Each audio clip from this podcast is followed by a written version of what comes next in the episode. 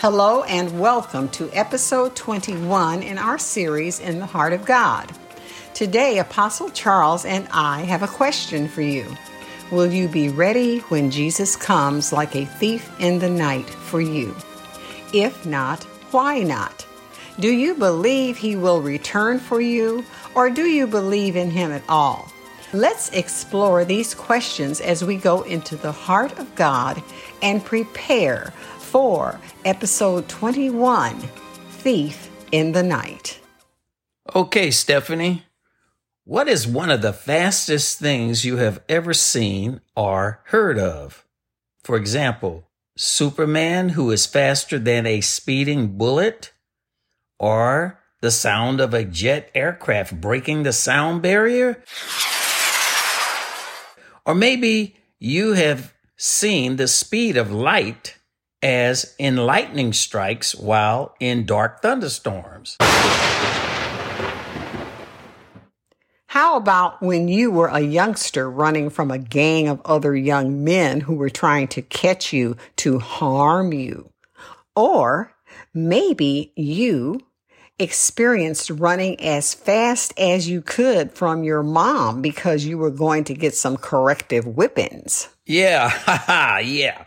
Well, I suppose that in each of those cases, none of those events compare to how fast and unexpectedly Jesus will return for us one day. In 1 Thessalonians chapter 5 verse 2, the Bible states that Jesus will come like a thief in the night. And in 1 Corinthians chapter 15 verse 54, it is stated that Jesus will return in the twinkling of an eye. Stephanie, would you later explain how fast, quick, or short in time a twinkling is? Certainly. I will, Charles, but let's first explain the meaning of Jesus' first coming and second coming or his return. Briefly, Jesus' first coming was as a babe, born as the Son of Man, the seed of a woman, and the Son of God in a manger in Bethlehem. He was sent to earth by our Father, God, through the Holy Spirit. Jesus arrived as completely man and as entirely but perfectly God in the flesh. Jesus first arrived on earth to be God's own sacrificial lamb for the sins of all mankind. He shed his blood and died on the cross. He was buried, resurrected, and ascended into heaven to return to his Father God. Jesus' sacrifice of his life on the cross reconciled us to the Father to live with him in heaven for eternity. Sin is against God's nature. Thus, he had to renounce Adam and Eve's sin of disobedience in the Garden of Eden. Jesus' redemptive sacrifice was always in the heart of God because mankind was created out of love. So we have the ultimate purpose for Jesus' first coming. Then his shed blood as the second or last Adam washed away all the sins of mankind caused by the first Adam. And we read about this in 1 Corinthians chapter 15 verses 45 through 47. Now we look forward to the second coming of Jesus. Yes, Stephanie, according to the Bible's 1 Thessalonians chapter 4 verses 14 through 17, when Jesus arrives at his second coming, we are encouraged to be ready. We who have died with faith in what is in the heart of God expect to be caught up, resurrected, and raised from our dead graves as incorruptible. We expect to be ready to ascend like Jesus and return to God's heaven for eternity. This is our hope that originated from the heart of our God. So, Stephanie, how do you define the word twinkling from 1 Corinthians chapter 15 verse 52? When Jesus returns, there will not be enough time to be getting ready. A variation of 1 Corinthians 15:52 tells us that in a moment, in the twinkling of an eye, the last trumpet will sound. possibly in the night like a thunder with quicker lightning, and we all shall be changed. How do we define twinkling? The twinkling of the eye is the time it takes for light to enter the eye, reach the back of the eye, and be reflected back out through the eye, of course, with the help of the brain.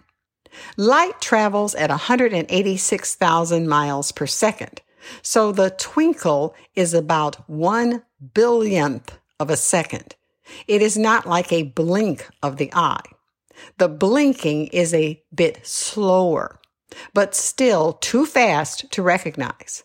A blink lasts somewhere between 300 and 400 milliseconds, or considerably less than half a second.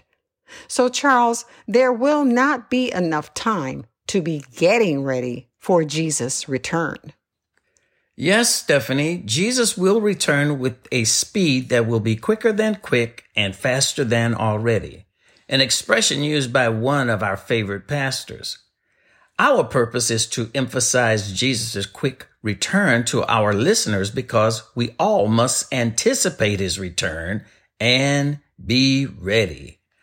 I wonder if Jesus' return is even quicker than lightning. I remember Jesus said that he saw Satan kicked out of heaven like lightning. So I believe our return with Jesus will be as quick or quicker. But how quick is quicker to be caught up or raptured to meet the Lord when he returns like a stealthy thief in the night? One will be so quickly taken and the other so quickly will be left. We should start practicing our stealing away with Jesus now so that we are already ready when Jesus comes a second time. So, Stephanie, what could we do to encourage each other with such an expectation? Well, Apostle Charles, we first have to be signed up before we can be caught up. In other words, we sign up by receiving Jesus into our hearts as our Savior and Lord and living a life that pleases God through the power of the Holy Spirit. Then, in the same chapter that speaks about his return, we are told how to live before he returns. 1 Thessalonians chapter 5 verses 11 through 22. The list is extensive.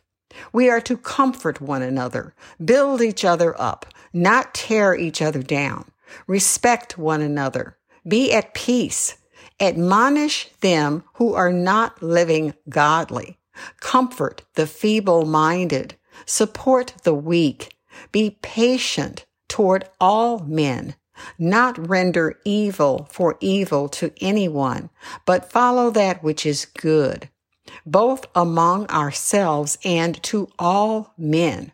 We are to rejoice in the Lord, and most importantly, we are to pray. We are to give thanks in everything, and we are not to ignore the leading of the Holy Spirit. We should not despise the true gospel. We should put everything to test that appears contrary to the word of God while holding fast to that which is good. And finally, we are told to abstain from all appearance of evil. There is no exclusive list of how to be caught up to be with Jesus. We all have to do a personal examination of our relationship with the Lord. We all have to search our hearts. However, we can be assured that when we live a life that reflects the heart of God, which is found in the Word of God, we will meet God's standards or qualifications. This includes, but again is not exclusive to what we find in Galatians chapter 5 verses 19 through 26. It includes a list of the works of the flesh, which clearly excludes one from the caught up flight. But God precedes those admonitions with walk in the spirit and you will not fulfill the lust of the flesh. Galatians 5 verse 16. He then tells us how to walk in the Spirit. We who are Christ's have crucified our flesh and we live in the Holy Spirit. Galatians 5 verses 22 through 25. But the fruit of the Spirit is love, joy, peace, long suffering, gentleness, goodness, faith, meekness, temperance. Against such there is no law. And they that are Christ's have crucified the flesh with the affections and lusts. If we live in the Spirit, let us also walk in the Spirit. Our closing prayer is that if you have not already done so, you will sign up and receive Jesus into your heart as your Savior and Lord, and that you will, with the help of the Holy Spirit, live a life that is pleasing to God. Finally, we close in prayer with a variation of 1 Thessalonians chapter 5 verses 23 through 28. And the very God of peace sanctify you wholly. And we pray God, your whole spirit, soul, and body be preserved blameless unto the coming of our Lord Jesus Christ. Faithful is he who calls you, who also will do it. Brothers and sisters, pray for us. Greet one another with the love of Christ Share this message with one another and those who do not know the Lord, and the grace of our Lord Jesus Christ will be with you always. Amen. Thank you, Apostle Charles, and thank you, listeners, for joining us today.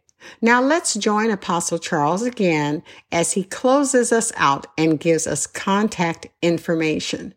And remember, be ready because Jesus is coming like a thief in the night. If you want to contact us or comment on this podcast, please visit our website at cgmissions.com forward slash podcast, where all episodes are available by category and series format. This is Apostle Charles.